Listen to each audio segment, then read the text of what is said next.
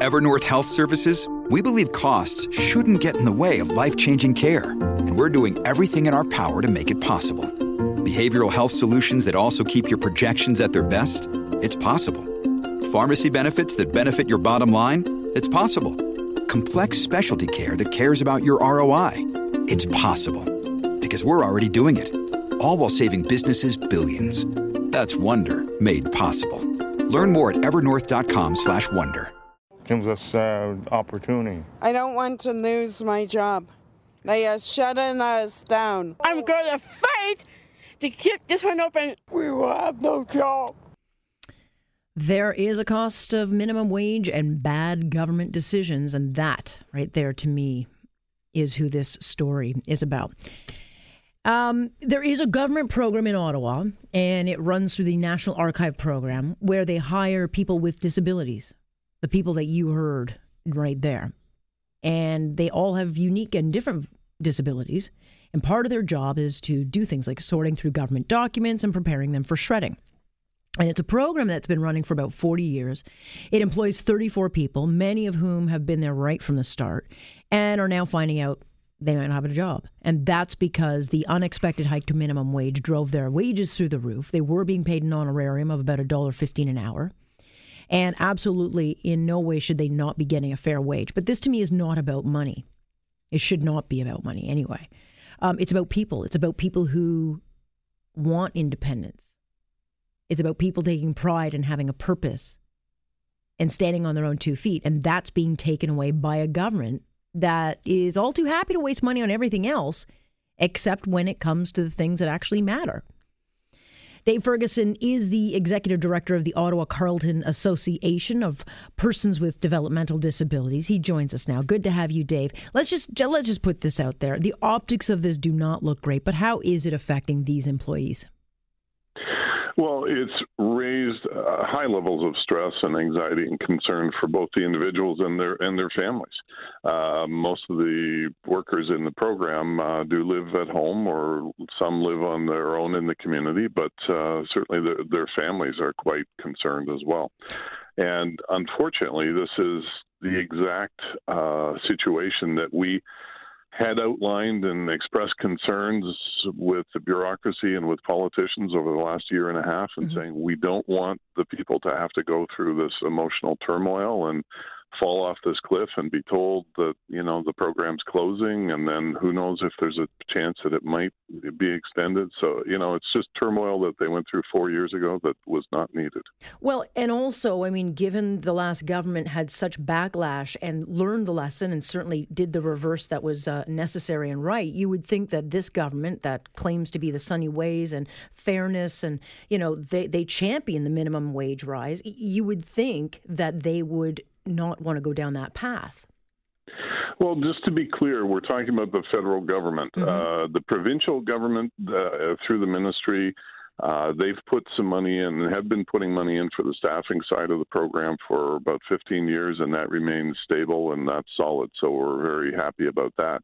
But with the federal government, for sure, uh, you know, we've seen those statements and statements from uh, the minister and the prime minister, and uh, there is, as we understand, a, a workforce-wide or government-wide initiative to hire more people with disabilities in the federal workforce. And again, we applaud that. We think that's wonderful news, but it seems to fly uh, in the face of what this decision is about, where people with developmental disabilities have been working in this program in one case for 38 yeah. years, another case for 36 years, so for many, many years.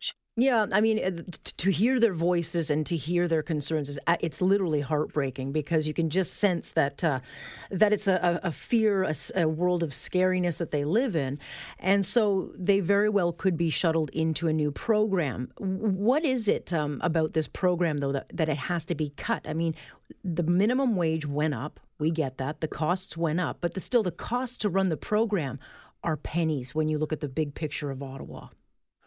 Well, that's our position as well, and you you've hit the nail on the head. I, I sit here today, and I'm still quite confused to as to the actual reason for this decision. It it doesn't make any sense to us, and as you say, a four to five hundred thousand dollar figure. Well, it's a big number for you and I in the federal government budget. That's that's not mm. even a blip. So it's not even a trip. We, it's not even a holiday vacation for the prime minister. I mean, the, it's pennies. Exactly. So we understand from uh, discussions with the bureaucracy over the last year and a half that the the value or the price of recycled paper has dropped. We understand that. But our position is it's it's not the recycled paper and the revenue associated with that. It's the activity, it's the involvement, mm-hmm. it's having the developmentally disabled in that program. It's in a federal complex in, in Ottawa, so there are many uh, regular workers, if I can put it that way, employed by the federal government who have gotten to know and. Mm-hmm made friends with people with a developmental disability that they probably wouldn't have ever had that exposure to other than this program.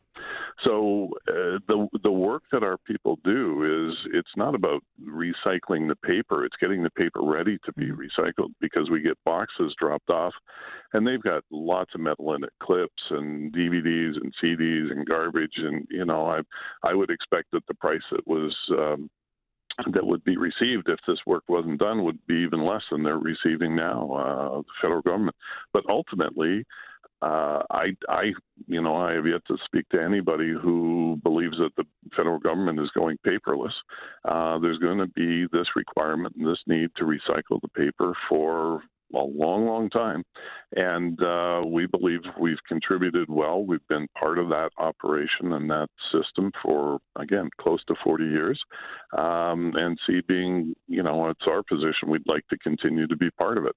Um, but, you know, uh, that said, and again, other than the rationale that the the value uh, of recycled paper has dropped, we we don't get a explanation that makes sense to us.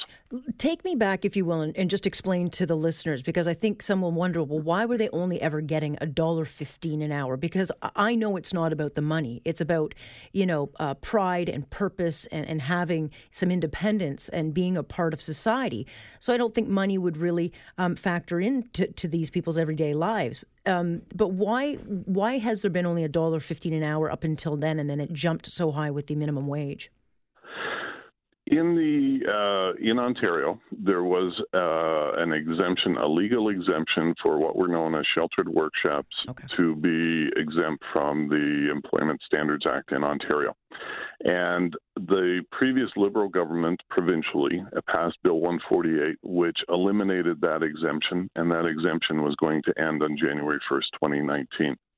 With the change in provincial government, uh, the Ford government uh, have not proclaimed that change yet.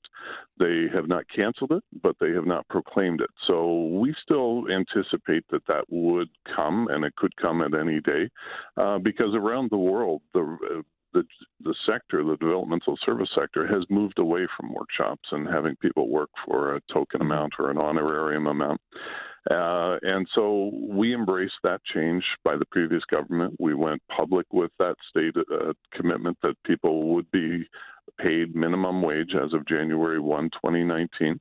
And uh, our position is that if they are working, they should be paid what's minimum wage in Ontario. Absolutely. So that's what's driven the change. Yeah. Um, and you would think the, that the government, that th- this is to support the worker, and yet it's costing these workers their jobs. And, and I don't have a lot of time left, but I want you, if you can, to characterize for these people um, you know, the prime minister's office saying late today that, you know, don't worry, we're going to extend the program for another year and then we'll find these people other work. Can you do that? Can you just shuffle these people around from place to place and find them a place? Um, how much does that shake their world? Well, it's a change, and most of us don't like change. Uh, we have a good track record for many years of supporting people to find employment in the community, and we do that. We know how to do it well. The what's concerning to me is the statements coming out of the federal government today, where they're hinting that they're going to find other jobs. Well, that hasn't happened in the 40 years the program has been operating. In the four years since the last crisis, or in the last year and a half that we've been negotiating and discussing this uh, this issue with the both politicians and the bureaucrats directly. Mm-hmm. So stating that they're going to find other jobs for these people to me is misleading. That's that's not going to happen. That's our responsibility. It's going to fall on our shoulders, and that's putting aside all of the challenges involved. Yeah. Um, but for the individuals who have been there, again, for in some case decades, um, it's about losing your friends, mm-hmm. losing the place that you've gone to to work and you've uh, enjoyed and has given you value and a sense of purpose each day to get up. Yeah. Well, for all the talk we hear and uh, all the waste we see, I got to be honest, it's stories like these that make uh, make me and many others very angry. So I'm really hoping that maybe maybe cooler heads will prevail and we'll see um, a change of mind happen. Uh, Dave, th- thanks so much for joining us. Well, my pleasure. And again, we appreciate your attention and support of uh, the issue. That is Dave Ferguson here on Point on Global News Radio.